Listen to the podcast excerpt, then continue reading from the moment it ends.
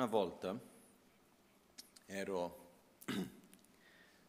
nel monastero dove studiavo al sud dell'India e mio maestro, Gyan Lakpala, era il maestro con cui vivevo perché avevo un maestro principale che insegnava la parte di filosofia principalmente, c'erano sì, uno principale, poi altri due. Comunque, e poi questo maestro che in realtà una, ho avuto solo una volta un insegnamento formale da lui. In realtà era la persona con cui vivevo, che prendeva cura di me, vivevamo nella stessa casa e così via. E però lui mi ha insegnato tantissimo con, sue, con il suo esempio, con uh, piccoli consigli e, e, devo dire che mi ha trasmesso tantissimo. No? Per questo molto spesso in realtà noi impariamo molto di più con le cose, chiamiamo così, non formali che con quelle formali anche. No? Per questo anche l'importanza di essere aperti per imparare, in qualunque contesto, in qualunque momento. Comunque, un giorno lui mi disse, guarda, stai attento nel modo in cui ti metti a studiare, a fare le cose, perché tu devi essere come una formica, non come una pulce perché la formica dà dei, gra- dei piccoli passi costanti, mentre la pulce fa dei grandi salti poi rimane ferma a lungo. No? Non lo so, io ho visto tante pulci nella mia vita, non lo so se avete chiaramente l'immagine della pulce, no? che fa di quei salti enormi, però rimane ferma per un bel po' e anche in mezzo a quei grandi salti può essere portata via dal vento, di altre cose. Non è detto che riesce a seguire esattamente la strada che si era posta davanti, no? facilmente. Mentre la formica ha quella capacità di fare un passettino dopo l'altro, piccolo piccolo, però non so, avete mai visto una formica ferma? Io si fermano quell'istante per rivedere la direzione e poi continuano, no? Sono praticamente quasi sempre in movimento, la formica va un passettino dopo l'altro. E questo è l'importanza di avere costanza, invece di voler fare dei grandi passi. E c'era un monaco al monastero di Sera che il suo soprannome a un certo punto è stato chiamato di Gattok. Gattok vuol dire il rauco, perché lui aveva dei momenti in cui si svegliava prima di tutti gli altri, e questo vuol dire molto presto, si svegliava intorno alle tre del mattino, qualcosa del genere, e si metteva a memorizzare. Ricordiamoci che nel sistema tradizionale tibetano di studi la memorizzazione, parola per parola, è una delle parti molto importanti perché prima si memorizzano i testi, anche perché veniamo da un'epoca dove originalmente i libri non erano facilmente accessibili. Quindi uno li memorizzava per poter tenerli con sé. E quindi ancora oggi c'è la tradizione di memorizzare tanti testi, eccetera. Anche quando si va nelle cerimonie, eccetera, è proibito portare i libri. Deve essere o memorizzato o niente. Oggi è un po' cambiato negli ultimi anni, però in generale è così. E lui si svegliava prestissimo e si metteva davanti un periodo che doveva memorizzare una certa quantità di pagine. E si metteva lì a voce alta a memorizzare perché si memorizza a voce alta, questo è il modo ideale, e nella cultura tibetana il rispetto verso il sonno è una cosa praticamente inesistente, non si capisce che problema c'è se uno sta dormendo e tu alzi, ti svegli, accendi la luce, fai rumore, che problema c'è? Eh, veramente è una cosa che per loro, sia per chi sta dormendo che per l'altro, non vedono nessun problema. Quindi questo qua dormiva ovviamente con un altro nella sua camera, perché le camere lì erano da due, e si metteva alle tre del mattino, accendi la luce si mette a voce alta a memorizzare.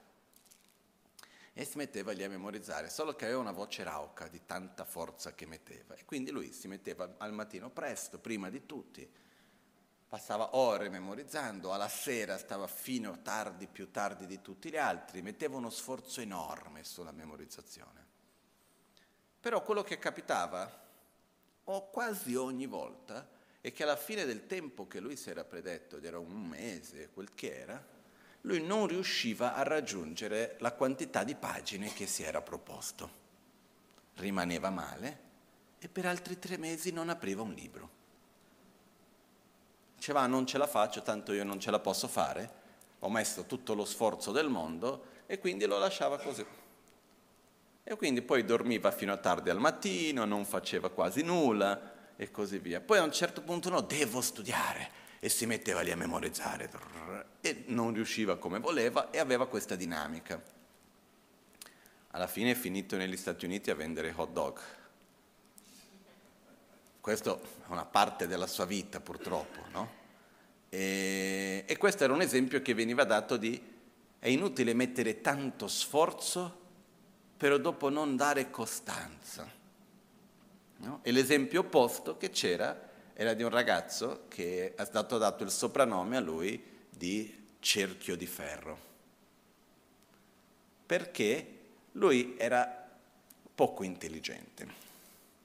E quando è entrato in monastero, il minimo che uno deve memorizzare sono quattro righe al giorno, come Sangye Chodan Sogi Chonam La Janjo Bardo Dani Kyapsu Chidagi Jenso Gibe Sonam Girrola Penger Sangye Roborcio.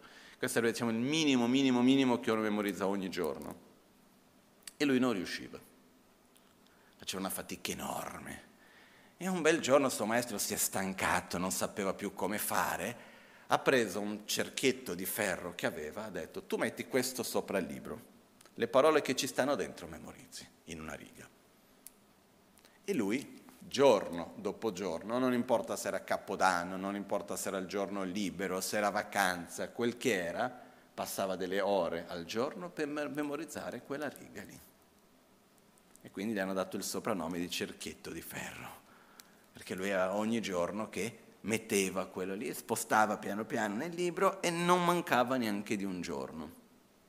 Passati vent'anni, lui sapeva di più che tanti altri che alla stessa epoca memorizzavano 20 pagine al giorno. Non di più di tutti, però di più di tanti. E aveva questo, era riuscito a realizzare qualcosa di importante. No? Quindi questi due esempi per far vedere come è molto importante la costanza più che mettere un grande sforzo a un certo momento e poi molare.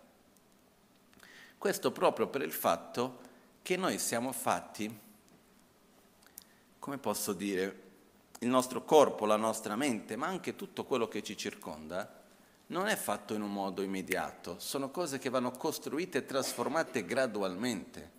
È un po' come per dire se io voglio imparare uno sport e voglio andare alle Olimpiadi e voglio vincere, Basta che mi alleno per un mese giorno e notte? O sono anni di preparazione, di allenamento costante un giorno dopo l'altro? No? La stessa cosa accade su ogni cosa, devi prendere cura della terra. Io vedo qui intorno, no? L'altro giorno parlavo con Pete che dicevo, ah, le mele qua non sono tanto belle. Ha detto, eh, le mele, gli alberi di mela qua sono molto giovani, non hanno la saggezza ancora di saper dare le mele buone e poi devono essere curate in un certo modo. Ci vuole tempo. Le cose vanno curate, è un processo graduale che avviene. Per esempio, spiegava che nei terreni che sono qua, per poter coltivare la terra bene e per fare le verdure, eccetera, qua, finché la terra sia veramente buona per poter coltivarla, ci vogliono circa almeno 5 anni di coltivo per preparare la terra coltivando la terra già. Solo che noi viviamo in un'epoca dove ci aspettiamo che sia tutto per ieri. Noi vogliamo le cose all'immediato, non vogliamo più aspettare. Aspettare sembra la tortura del ventunesimo secolo, dover aspettare. E anche noi abbiamo questo concetto che più veloce meglio è. Io vedo per esempio quando mi toccava, ormai è un po' che non lo faccio più, comprare biglietti aerei, no? ricercare voli. Io sempre cercavo per il viaggio più breve. Quanto tempo c'è da aspettare fra un volo e l'altro? Il minimo possibile. C'è la sua logica da una parte, che a me stare in aeroporto non è che mi piace tantissimo. Però non nasce neanche da quello. perché anche correre fra un aereo e l'altro non è neanche piacevolissimo neanche quello, ma è che noi abbiamo da qualche parte, così mi pare, questa sensazione oggi che più veloce è, prima si fa, meglio è. Quindi l'internet deve essere sempre più veloce Dobbiamo riuscire a avere le cose, dobbiamo riuscire a viaggiare più veloce, dobbiamo riuscire a fare le cose sempre prima. Dobbiamo voler comprare qualcosa e non appena lo voglio, lo compro, ce l'ho davanti a me. Vogliamo quello. E quando compriamo qualcosa online e non arriva in un giorno, ma c'era scritto un giorno? Ma come mai non è arrivato? Quello che voglio dire è che io vedo questo anche no? parlando quando durante la costruzione del Tempio dove avevo a che fare con tante imprese, artigiani, fornitori, eccetera, e tutti dicono sempre, guarda, ogni volta che qualcuno viene a chiedere qualcosa, ormai è tutto per ieri. È tutto sempre immediato, vogliamo tutto sempre subito. Okay? Qual è il problema che questa attitudine ci porta? Perché poi è un'attitudine mentale. Ci porta a non vedere, non neanche concettualmente, ma più profondamente, non vedere che le cose hanno bisogno di un loro processo, di un loro percorso graduale che va sostenuto ed è molto di più il tempo in cui va sostenuto che il momento in cui tu vedi i risultati. È un po' se vuoi avere dei bei frutti in un albero, è molto di più il tempo che deve curare l'albero, prendere cura, eccetera, che il momento in cui cogli i frutti o in cui vedi i fiori. No? È come una volta ho sentito un maestro che spiegava dicendo è un po' come nel giardinaggio, dove il compito del giardiniere, diciamo, che sia far fiorire i fiori, fare in modo che ci siano tanti fiori. Ma per far fiorire i fiori, con che cosa deve avere a che fare il giardiniere? Con la terra, con l'acqua, con il, come si dice in italiano adesso, il, il concime. Non deve avere a che fare con fiori. Non, non, non, ha nulla a che vedere con i fiori il giardiniere. Il giardiniere non sta lì a fare fiori prende cura di tutto il resto. Quindi quando noi vogliamo un obiettivo, c'è qualcosa, il nostro fuoco non deve essere nell'obiettivo immediato, ma deve essere nelle cause e condizioni necessarie perché quell'obiettivo possa manifestarsi. Non so se è chiaro questo. E noi abbiamo spesso questa attitudine di voler le cose subito, volerle immediato e voler in qualche modo saltare i passaggi necessari. Perché la natura ci insegna, le cose avvengono in un modo graduale, c'è bisogno di prendere cura, c'è bisogno di coltivare, c'è bisogno di costanza affinché qualcosa possa avvenire. Però ormai l'acqua viene dal rubinetto, la mela viene dal supermercato, e così via. Sappiamo che non è così, ma nel nostro modo di relazionarci, quando abbiamo davanti a noi un piatto di insalata, quanto spesso ci colleghiamo col tempo necessario perché quell'insalata cresca e quanto lavoro c'è dietro. Non, difficilmente abbiamo questi collegamenti. Siamo abituati a vivere il risultato e volerlo immediato in un modo totalmente scollegato dalle cause e dal percorso necessario per raggiungere questo.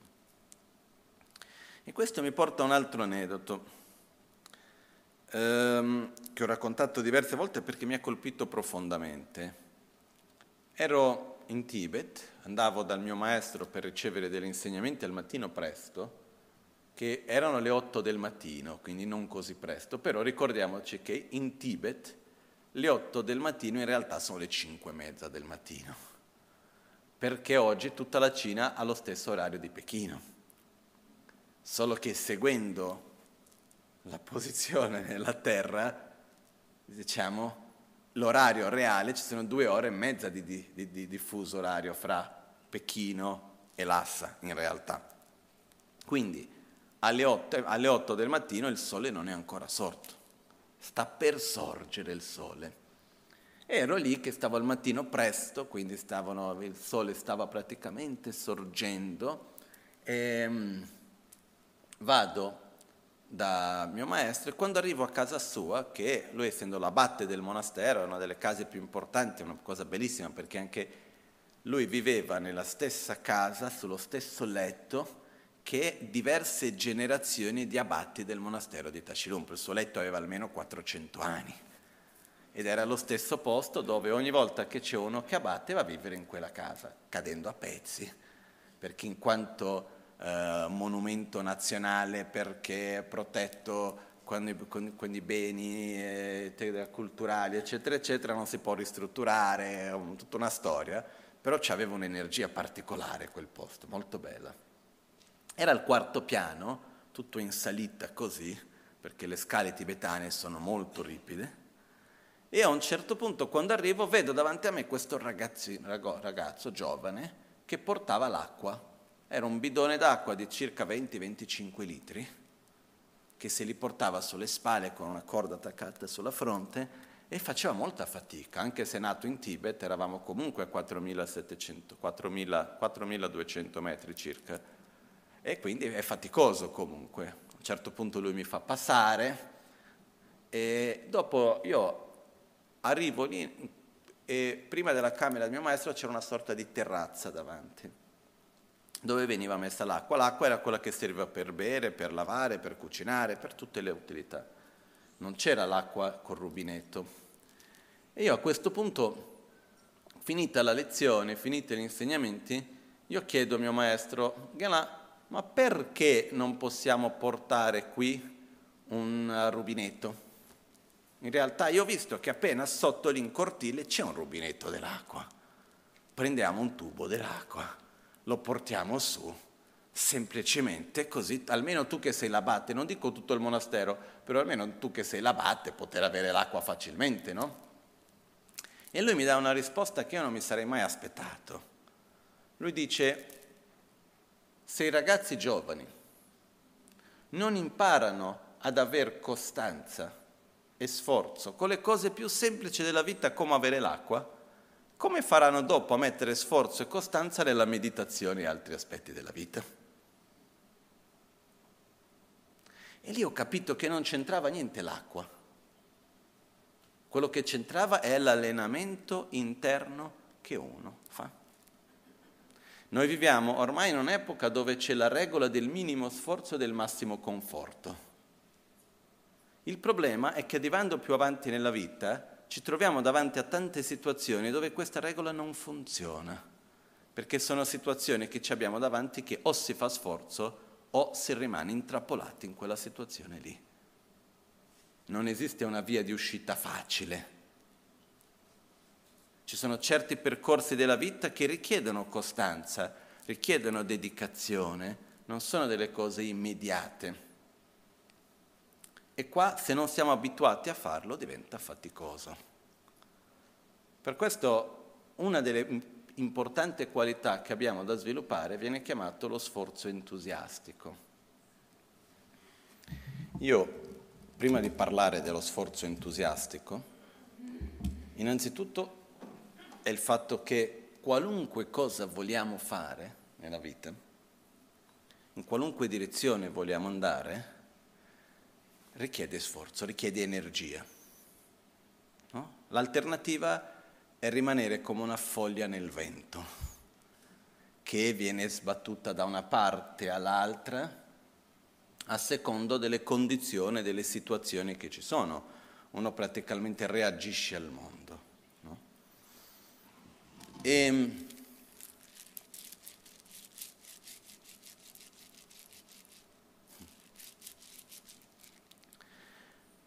invece quando l'opposto di questo è quello di porsi davanti un obiettivo, anche piccoli obiettivi, e direzionare le proprie forze in quella direzione.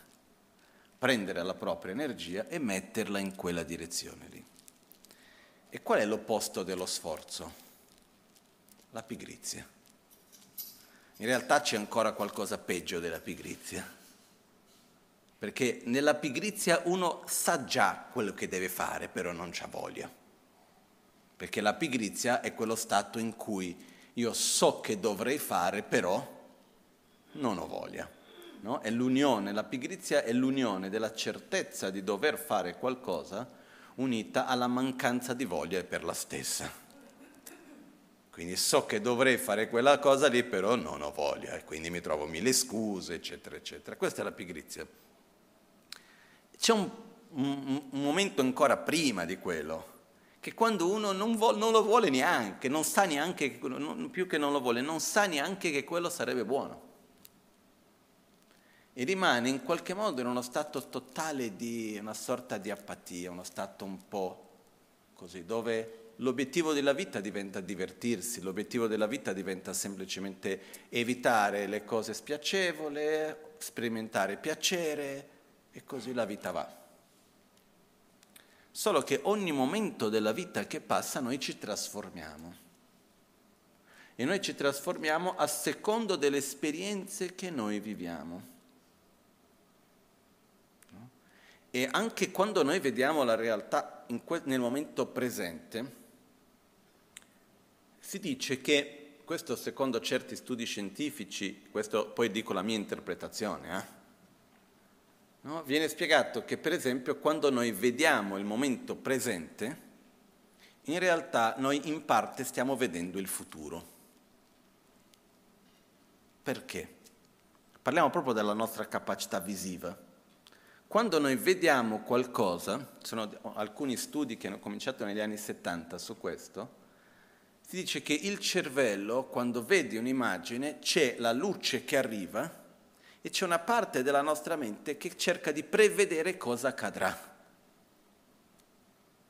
Quindi questo hanno visto perché quando hanno, sono accorti che mettendo una luce rossa e una luce blu, se mi ricordo bene, che accendevano e si spendevano con una certa intermittenza, a un certo punto comincia a vedere la luce che va da una parte all'altra quando in realtà sono due punti di luce distaccati.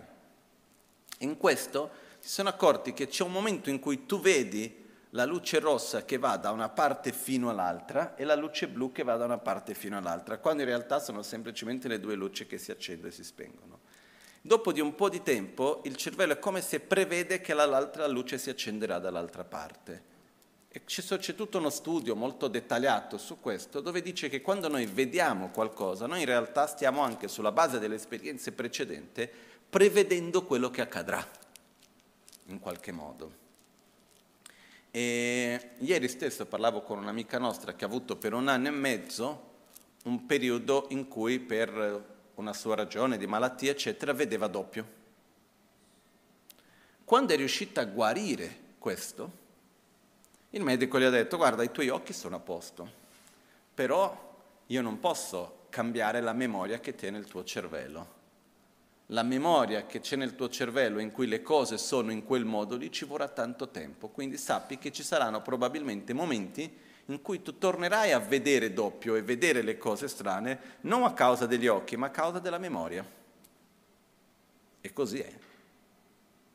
Perciò quello che io voglio dire è che quando noi vediamo la realtà, gran parte di quello che noi sperimentiamo è anche mescolato con i ricordi e le esperienze precedenti. Quindi, quando noi parliamo di che cosa vogliamo, la direzione in cui stiamo andando, eccetera, eccetera, ogni momento, ogni cosa che facciamo, ogni esperienza che facciamo vanno a modellare il nostro futuro e il nostro presente non sono indifferenti, non sono esperienze che facciamo che in qualche modo finiscono lì e poi vedremo quella di domani. E per questa ragione, vieni, vieni, ogni esperienza che facciamo è veramente importante in questo senso. Vieni qui, di qua. Buongiorno.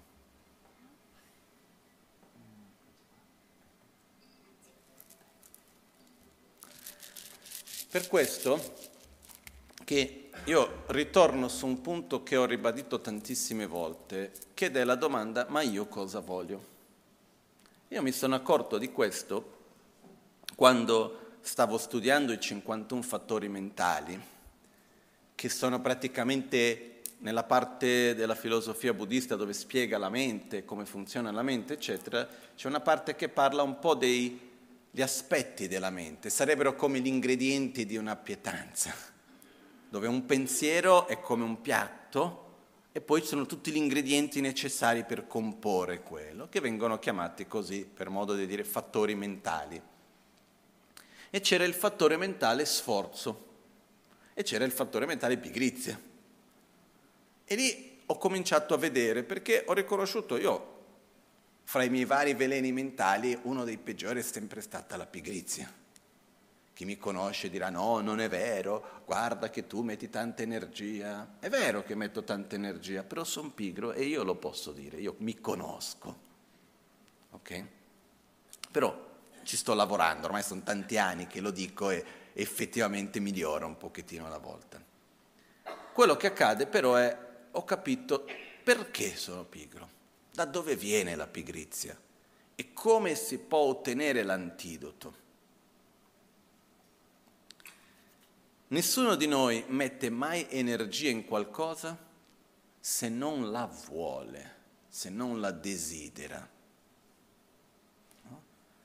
Quello che avevo letto, che mi aveva colpito, è il modo formale che si dice che è lo sforzo entusiastico nasce dalla aspirazione che nasce dalla fede. Lo sforzo entusiastico viene tradotto come aver gioia nella virtù. Lo sforzo viene definito come aver piacere in mettere energia in ciò che è virtuoso, però non necessariamente facile. No? Shantideva in questo famoso testo, La guida e lo stile di vita di un bodhisattva, dice Tsunkan Gela Chowao. Qua c'è la bellezza della lingua tibetana che Tsunkan, due sillabe, vuol dire che cos'è lo sforzo entusiastico. Tsun riferisce a sforzo entusiastico, che è Tsundru, quindi Tsun. Kan vuol dire che cos'è. Tsunkan, che cos'è lo sforzo entusiastico? Gela Chowao Ge è virtù. Gela alla virtù trova gioia. Quindi, che cos'è lo sforzo entusiastico? Aver gioia nella virtù. In altre parole, vuol dire mettere energia con gioia in ciò che è positivo, però non facile. Non lo so se vi serve lo sforzo entusiastico per, non lo so, mangiarvi un gelato se vi piace il gelato ovviamente. A me non mi serve sforzo entusiastico per quello, mi viene più che spontaneo. Lo sforzo entusiastico serve quando c'è qualcosa che è virtuoso, che è positiva, però che non è tanto facile. No? Io questo ho imparato quando stavo studiando e un giorno venne da me uno dei miei insegnanti, Geshe Tupten Lekman, che oggi in questi anni è abate del monastero che c'è in Svizzera di Ricon. Comunque, lui all'epoca era maestro di discipline del monastero e quindi quando c'erano gli esami, ogni sei mesi c'era l'esame di memorizzazione, dove il minimo che uno doveva dare ogni sei mesi erano 100 pagine, parola per parola. E lui che doveva ricevere l'esame viene da me e mi dice, tu sai che fra un mese e mezzo più o meno ci sarà l'esame di memorizzazione, no? E io ho detto, sì, ovviamente lo so, come posso non sapere quello? E lui dice, e quante pagine hai memorizzate?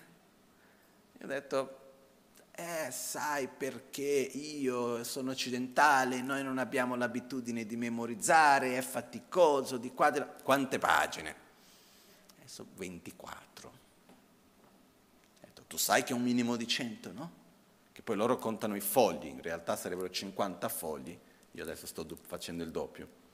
E gli dico, Sì, lo so, però sai che io di qua di là, poi io avevo la scusa con me, che l'esame più importante per, diciamo, passare di anno era quello di dibattito dove io andavo bene. Io ogni esame di memorizzazione ero l'ultimo della classe, fra gli ultimi, e gli esami di dibattito ero fra i primi. E quindi io avevo questa scusa con me stesso che non mi piaceva memorizzare, mi annoiavo, non mi piaceva, il dibattito andava bene, quindi va bene. E lui semplicemente mi disse la seguente frase, ricordati che se non metti sforzo in quello che è difficile per te, metterai sforzo dove? Dove metti sforzo se non in quello che è difficile per te? E questo mi ha fatto riflettere perché io per esempio andavo alle lezioni, agli insegnamenti, anche a quelli che non dovevo andare, andavo a quelli della classe dopo di me dell'anno successivo, quando c'erano certi insegnamenti che mio maestro dava su certi argomenti perché erano troppi i discepoli, quindi li faceva due volte quelle lezioni. Io andavo a tutte e due, mi piaceva tanto, leggevo, studiavo bene dal mio punto di vista, però memorizzavo malissimo. E a questo punto quando lui mi ha detto questa frase, se non metti sforzo in ciò che è difficile, metterai sforzo dove? Questo mi ha fatto riflettere e ha detto, ha ragione. E quindi mi sono messo a memorizzare come mai prima e mai dopo purtroppo. Mi sono messo a memorizzare tantissimo, fatto un po' come la pulce, e per un mese e mezzo mi ho messo giorno e notte molto di più di quello che facevo di solito e all'esame sono arrivato con 125 pagine circa. Quindi ho memorizzato 100 pagine in un mese, cosa che non, di solito non facevo in tutto un anno. Questo vuol dire la capacità c'era. Quello che mancava era la voglia. Però una cosa devo dire, la gioia che mi è venuto dal mettere sforzo e vedere che camminavo in quella direzione era enorme. Però è importante mantenere la costanza in generale. Perciò, quando diciamo mettere sforzo con gioia, mettere energia in ciò che è virtuoso però non facile, questo però non facile aggiungo io nella definizione, che cosa vuol dire mettere sforzo in ciò che è virtuoso? Che cosa determina che qualcosa sia virtuosa? Secondo me una definizione semplice magari può lasciare qualcosina a desiderare, però che aiuta, virtuoso o positivo, chiamiamo come vogliamo, è ciò che nella sua interazione porta a un aumento di felicità e benessere a breve, medio o lungo termine, sempre dando priorità a lungo e medio termine o è qualcosa che nella sua interazione diminuisce la sofferenza. Se è qualcosa che porta piacere a breve termine ma genera sofferenza a medio-lungo termine, non è virtuoso.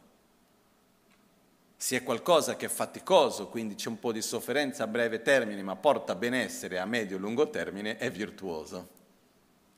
Ok? Perciò in altre parole, avere sforzo entusiastico vuol dire saper discernere che cosa mi fa bene e aver gioia in fare ciò che mi fa bene. Aver gioia in abbandonare ciò che mi fa male. A me e agli altri. Okay? E qua c'è un aspetto molto importante che è quello di ricordarci come Buddha ha detto in questo verso che mi piace tanto, Dani Dag Goyain, Dani Dag Drayan Yin, io sono il mio proprio protettore, io sono il mio proprio nemico.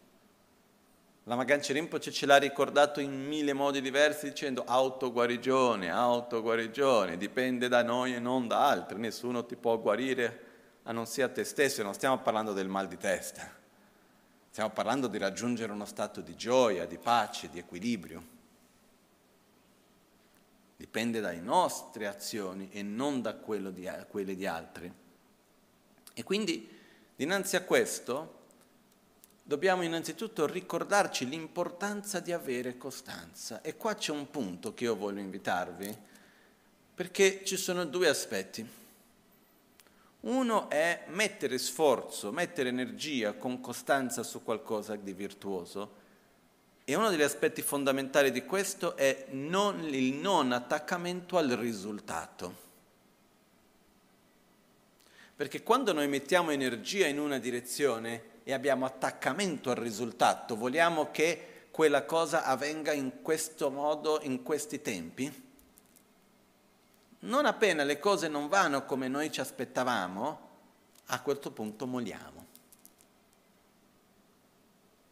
È importante capire che noi non abbiamo la certezza di quando arriveremo, di come riusciremo.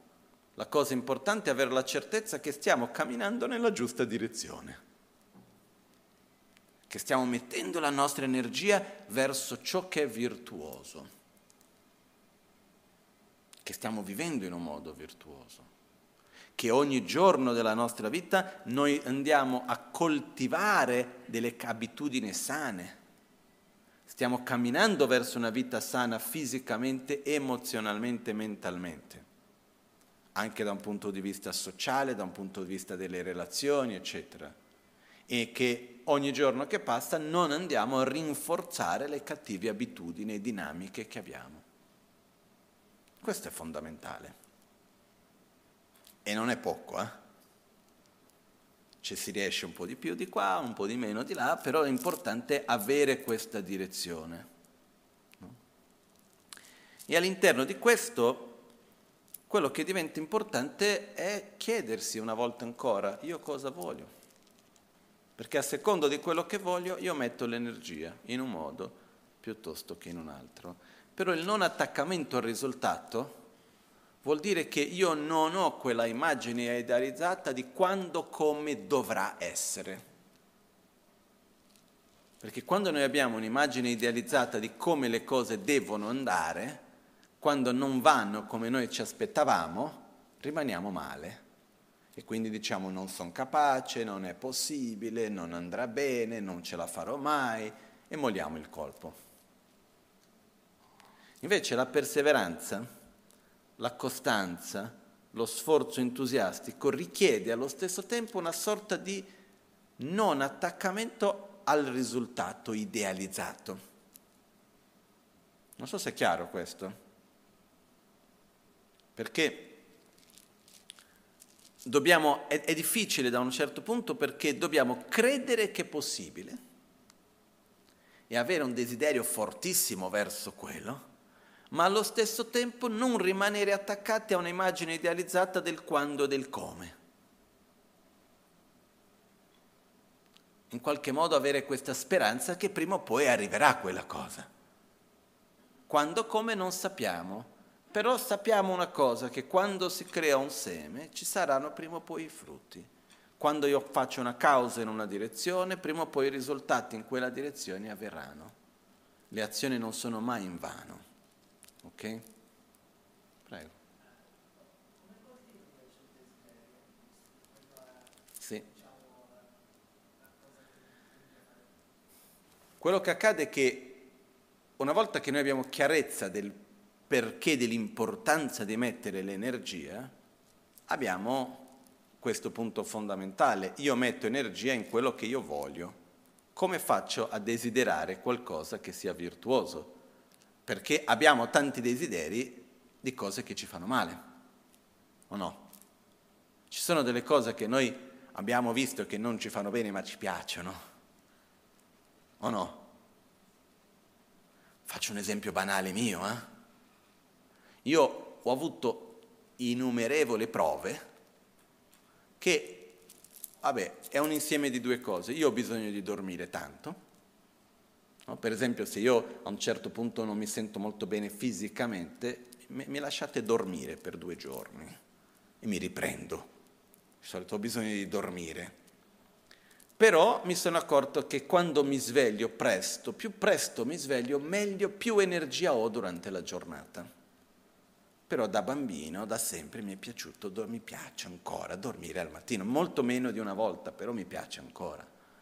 Io prima, figuriamoci, quando ero ragazzino, svegliarsi presto al mattino era la peggiore delle torture e in India dovevo svegliarmi alle 5, 5 e mezza, quando c'era il giorno libero, ah, posso dormire, no? Poi mi svegliavo comunque alle 7, però era già tardi. Però io so che in realtà è meglio per me svegliarmi presto, però c'è un piacere. E noi ci sono diverse cose che per noi sono piacevoli e sappiamo che non ci fanno bene. E quindi c'è un desiderio verso di quello. Quindi come fare per generare desiderio verso ciò che è virtuoso?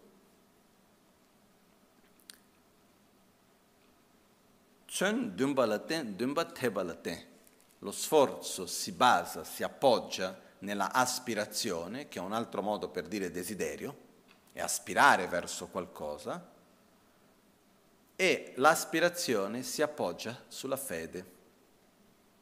La fede non è intesa come credere in qualcosa che non può essere compreso. La fede è intesa come credere nella esistenza, nel potenziale, nelle caratteristiche di qualcosa. È un po' come prima di comprare un prodotto,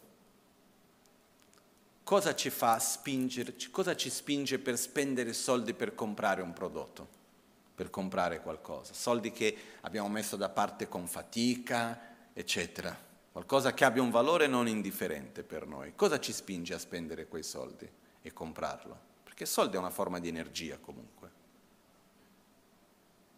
Prima di tutto dobbiamo credere che quella cosa è possibile, esiste, ha questo beneficio, quello beneficio, serve per questo, serve per quell'altro, mi farà bene di qua, mi aiuterà di là. Quindi io credo nell'esistenza, nelle funzioni, nelle caratteristiche, quindi sviluppo desiderio e a questo punto metto energia. Similmente, per aver fede, dobbiamo conoscere, dobbiamo conoscere l'esistenza, le qualità, le funzioni, l'importanza di quello che vogliamo. Per questo che per esempio, aver fede nella concentrazione, nel samadhi. Prima di mettere energia per sviluppare concentrazione, dobbiamo credere nell'esistenza, è possibile sviluppare una buona concentrazione, quali sono i benefici di avere una buona concentrazione, quali sono gli effetti negativi di non avere una buona concentrazione. Una volta più vediamo questo, più gradualmente ci viene quella voglia, ah, io lo voglio sviluppare questo, immagina che bello sarebbe. Il problema, la difficoltà maggiore che io vedo per tanti di noi è che molto spesso noi riconosciamo l'importanza per dire della concentrazione, ma non mettiamo sforzo per svilupparla. Non lo so, quante ore al giorno dedicate per sviluppare la concentrazione univoca? Minuti? Ok? Questo che cosa vuol dire? Che non vogliamo. Ma se io vi chiedessi, secondo voi è meglio avere una mente distratta o una mente concentrata? Concentrata, non credo che ci sia nessuno qua che mi dice meglio la mente distratta. Noi sappiamo i benefici di avere una mente concentrata, che è una mente nella quale noi diamo una direzione e la mente segue, ricordandoci che lo stato di concentrazione è uno stato di rilassamento e non di tensione. È, un, è uno degli strumenti più potenti che possiamo avere, la capacità di direzionare la mente su qualcosa e lasciarla lì per il tempo che vogliamo. Però il problema della nostra mancanza di desiderio e mancanza di fede non è la fede nella concentrazione in sé, è la mancanza di fede che noi ce la possiamo fare. Molto spesso è la mancanza di fede in se stessi. Io, quello stato di concentrazione lì, ma non ce la farò mai. Ma chi mi fa fare di stare lì due o tre ore al giorno cercando di concentrarmi sul respiro? Che faticosissimo. Ma non ce la farò mai, non ce la faccio neanche dieci secondi senza che la mia mente scappi da qualche parte. Non so se avete mai provato inspiro, espiro, tenere la mente ferma sul respiro, dopo il terzo inspiro è già da qualche altra parte spesso. E uno dice, ma se non riesco a fare neanche tre respiri, figuriamoci stare lì due ore con la mente ferma su... No, no, non ci arriverò mai. Quindi chi mi fa fare di cominciare quando io non credo mai di poter arrivare? È come per dire, vedo un'alta montagna, io salire lì, impossibile. Non ce la farò mai. E quindi non comincio neanche i primi passi. Quindi molto spesso quello che ci manca è fede in noi stessi. fede che io posso farcela. E quello che io ho visto in generale, sia con persone che ho conosciuto, che conosco, sia personaggi storici, nell'ambito buddista e nell'ambito non buddista, sia nell'ambito imprenditoriale, artistico, di sport e così via, sportivo, è che molto spesso chi è riuscito a ottenere grandi risultati non era necessariamente chi cominciava la vita con delle grandi predisposizioni, ma era chi è riuscito a credere veramente nel suo sogno e che non ha mollato il colpo anche dinanzi a diverse difficoltà, cose che non andavano, è riuscito sempre a mantenere e andare avanti. E questo è un punto fondamentale per noi. Perciò è possibile, sì, e se io poi riesco a fare un mini passettino avanti, vuol dire che posso fare un altro ancora, vuol dire che posso fare un altro ancora. E questo ci porta a crederci noi, credere in noi, però dobbiamo fare una sorta di lavaggio cerebrale positivo, in cui andiamo a ricordarci il perché quella cosa è importante per noi, il perché è possibile per noi realizzarla, gli esempi di altri che ce l'hanno fatta prima di noi, eccetera, eccetera, cercando di evitare le nostre dinamiche di autosabotaggio, dove dall'altra parte c'è l'altra mente che noi facciamo il training all'opposto, l'allenamento all'opposto che dice no, ma non ce la farai mai, ma guarda che tu non sei fatto per questo, ma guarda che non è per te, guarda che questi sono quelli che ce l'hanno fatta, vivevano in montagna in Tibet secoli fa, ormai non è più così, e di qua e di là, e facciamo tutta la direzione opposta.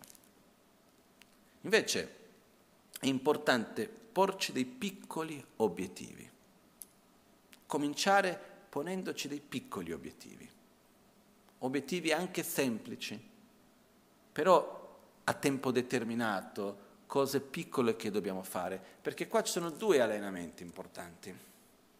Uno è l'allenarsi nella virtù, che è una cosa dove serve lo sforzo, ma l'altra cosa fondamentale prima di questo è allenarsi ad avere sforzo, è sforzarsi per sviluppare sforzo, per familiarizzarsi con lo sforzo.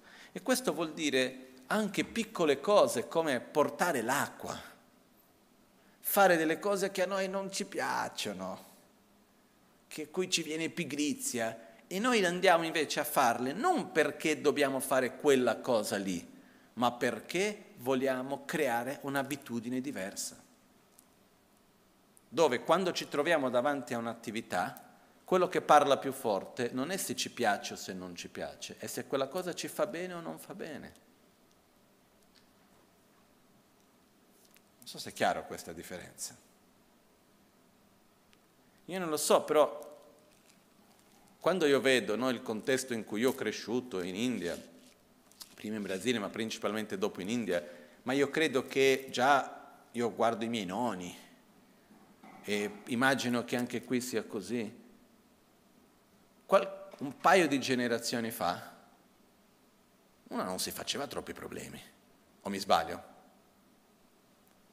Ah, questo non mi piace. E chi se ne frega che non ti piace da fare, fallo. Ah, ma mi stanco. Eh, che, che problema c'è? O mi sbaglio? Adesso siamo diventati di una fragilità spaventosa. Ah, ma non mi piace. Io, sento ogni tanto i bambini parlare con i genitori, no, questo non voglio. E chi me ne frega a me che non vuoi? È da fare, fallo. Ah no, non voglio, sembra la tortura più grande del mondo. Dover fare qualcosa che non voglio fare, o dover fare qualcosa che non mi piace fare, o dover fare qualcosa che è faticoso fare. Sembra una tortura enorme, ma non solo per i bambini, anche per gli adulti. Eh.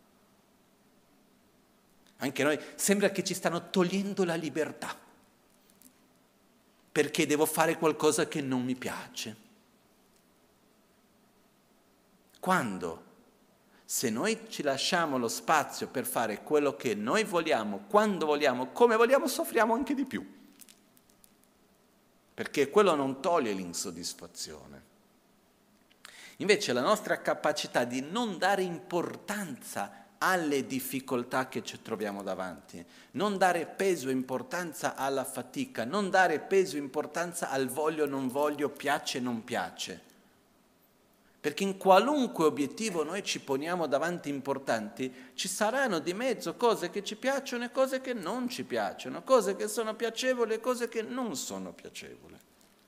E però seguendo questa attitudine, del ah mi piace, non mi piace e così via, diventiamo molto fragili e spesso arriviamo addirittura ad avere un comportamento che non so bene come tradurre, però una volta mi è stato spiegato questo, che come, è un po' forte come esempio, è come avere un bambino neonato, un bebè in mano, che ha fatto il bagno al bebè.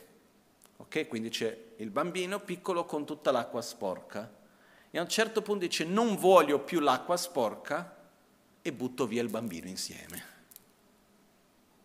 Questo per dire io perché non voglio quella cosa piccola, lascio stare anche quello che è estremamente prezioso. Io ho visto questo diverse volte, non con i bambini ovviamente. Quello che intendo dire, non lo so, una relazione con un'altra persona che ha tanti aspetti bellissimi, una, qualcosa nella vita, una situazione molto bella su tanti aspetti dove c'è la piccola difficoltà, uno si lascia prendere totalmente dalla piccola difficoltà e piuttosto molla tutto, ma che affrontare quella difficoltà. Ma questo viene dalla nostra mancanza di abitudine di affrontare le difficoltà, di accettare, di accogliere le difficoltà come parte del percorso dove non è importante se mi piace, se non mi piace, se è piacevole, se non è piacevole, se è faticoso o se è facile. L'importante è se è virtuoso o non è virtuoso, ossia se fa bene o se fa male a me e agli altri. E quando noi ci poniamo davanti a un obiettivo importante e noi desideriamo profondamente quello, ci prepariamo già che nel percorso ci saranno delle difficoltà. Perché ricordiamoci, le difficoltà sono relative. Se sono grandi o piccole dipende anche dal valore che noi andiamo a attribuire a queste difficoltà. Perché quanto spazio, perché quando noi ci troviamo davanti a una difficoltà, che cosa occupa più spazio nella nostra vita? La difficoltà in sé obiettiva o il tempo che noi prendiamo pensando ma questo non dovrebbe essere così, ma guarda come mai sto vivendo questo, il tempo che noi occupiamo rivedendo, rimuginando, masticando, cercando di non rigurgitando quella cosa continuamente. Cosa prende più spazio? Quello. C'è una difficoltà, c'è una difficoltà, la affrontiamo, è finita, andiamo avanti, oltre, basta. Ah, ma non dovrebbe esserci stato. E perché? Ditemi voi, la vita di chi avete mai conosciuto che è riuscito a fare qualcosa senza faticare? E non ho conosciuto la vita di nessuno. Anche, non lo so, mi viene in mente Papon Karimpoce, che è stato il, nella, nelle ultime generazioni maestro di tutti i maestri. Papon Karimpoce è stato un maestro estremamente importante, un praticante meraviglioso maestro di Trichan Rinpoche, che a sua volta è stato maestro di Sua Santità Dalai Lama, di Lama Ganche Rinpoche, di tantissimi maestri importanti. E Paponka Rinpoche è stato un po' quello da cui tutti la sua generazione sono passati. Paponka Rinpoche all'inizio della sua vita, quando studiava, aveva un certo periodo della sua vita in cui era molto povero e non aveva i soldi bene per mangiare, non aveva le risorse bene per mangiare e dedicava tutto il suo tempo alla pratica spirituale e allo studio. E c'erano dei periodi in cui lui di notte stava a recitare i testi che aveva memorizzato, stava studiando, però faceva fatica a stare in piedi perché non aveva mangiato. E quindi lui faceva questo, non stava seduto per non addormentarsi e camminava attaccato, fia- attaccato al muro del monastero per non cadere. E così ha fatto anni e non ha mai perso un momento di una pugia, non ha mai smesso un giorno di fare le sue pratiche, ha avuto una costanza, una cosa incredibile. Non è stato facile. Se noi vediamo la vita di Lama Ganche Rinpoche, non è stata una vita necessariamente facile, al contrario, dove Rinpoche ha messo una quantità di energia enorme. Alcune cose sono andate come Rinpoche ha direzionato, altre cose no. E Rinpoche stesso mi diceva, questo non è l'importante se le cose avvengono o no come vogliamo, l'importante è mettere l'energia, alcune vanno bene, altre non vanno bene, fa parte della vita. Ma è importante camminare nella giusta direzione. Per questo si dice che senza sforzo entusiastico non si può ottenere nulla. Se noi non abbiamo sforzo entusiastico, quello che accade è che rimarremo semplicemente a ripetere le stesse dinamiche e le stesse abitudini già esistenti. Se siamo un Buddha va bene, ma se abbiamo dinamiche che non ci fanno bene, abbiamo abitudini che non ci fanno bene, come la tristezza, l'insoddisfazione, la rabbia, il rancore, l'arroganza e altre cose, e noi non facciamo uno sforzo perché guardarsi negli occhi e cambiare comportamento è faticosissimo. Però uno si deve allenare in questo ed è questa capacità di mettere energia in ciò che è virtuoso però non facile che ci permette di trasformarci, di cambiare, di camminare, di crescere. Perciò cominciamo prima di tutto allenandoci ad avere sforzo entusiastico, con delle piccole cose. Perciò quando c'è qualcosa che sappiamo che è buono fare, che è giusto fare, mentalmente, ma prima fisicamente e verbalmente, non cerchiamo di applicare la legge del minimo sforzo, ma cerchiamo di coltivare lo sforzo come una virtù importante per noi. Non lo so, c'è da pulire qualcosa di più. Ah, ma che mi stanco. Ottimo, facciamo. Non per il pulire o non pulire, ma per il fatto che io così mi sto allenando a una delle qualità più importanti che devo sviluppare, perché poi mi servirà per tantissime altre cose. Per questo è fondamentale questo aspetto di cercare di invertire questa regola su cui noi viviamo della legge del minimo sforzo, del massimo conforto, che è la stessa regola che sta rovinando la natura. Perché se noi vediamo gran parte dei problemi ambientali che noi abbiamo, eccetera, eccetera, nascono da questa regola del minimo sforzo e del massimo conforto, cercando sempre di più di fare in modo che uno debba fare meno sforzo e debba fare, avere più conforto. Io qualche giorno fa, e con questo stiamo concludendo, però ho sentito un'intervista che mi ha sconvolto su certi versi Siamo in un'epoca dove praticamente eh, si sta, da fra poco, così sembra, potremo accedere a comprare dei robot per fare i lavori di casa. E quindi c'era questa intervista dove si parlava di questi robot e chi li sta producendo, era con questa persona che sta producendo questi robot, parlando di come saranno utili nella casa, di poter avere un robot, eccetera, eccetera. Cosa ti può fare il robot? E dicevano come se fosse la cosa più bella del mondo. Il robot può cucinami questo, puliscimi quello, poi dicono può prendere cura della mamma che è malata. E questo sono rimasto lì. Perché questo che cosa vuol dire?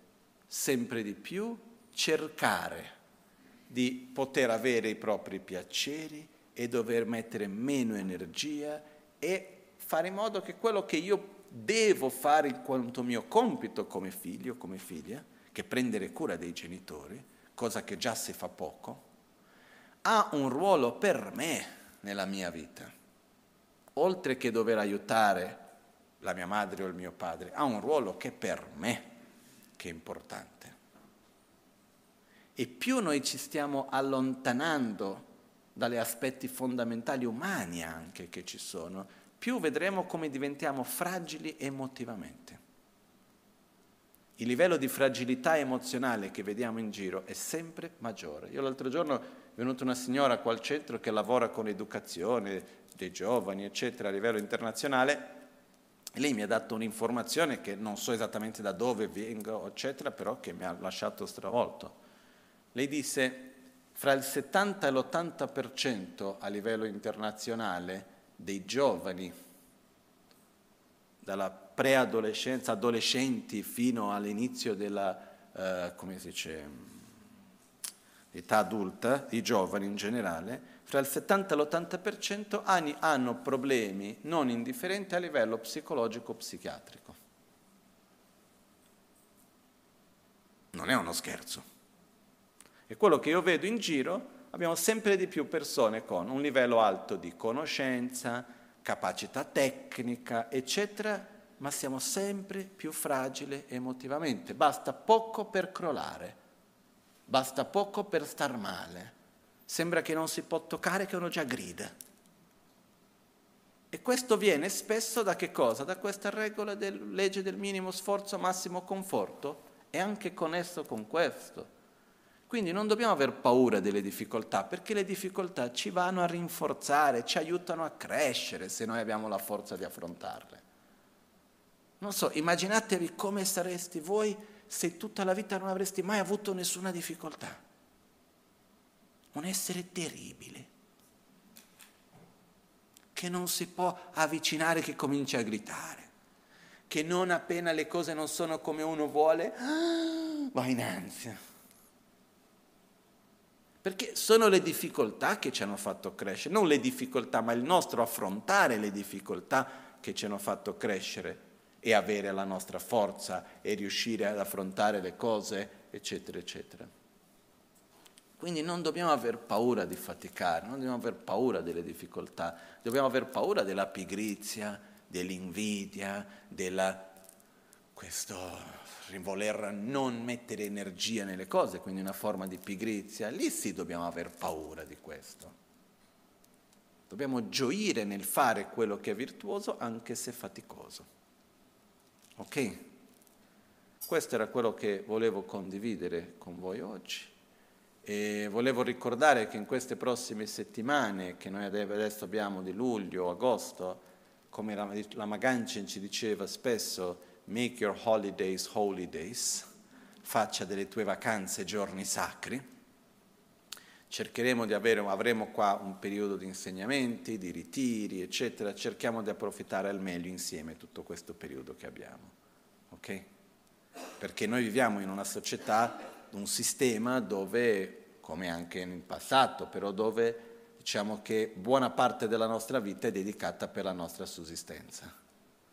Poi ci sono questi momenti in cui abbiamo il tempo alla nostra disposizione, chiamati vacanza. E durante questo periodo è importante fare cose che ci rilassano, ci riposano, ma principalmente ci aiutano a star bene.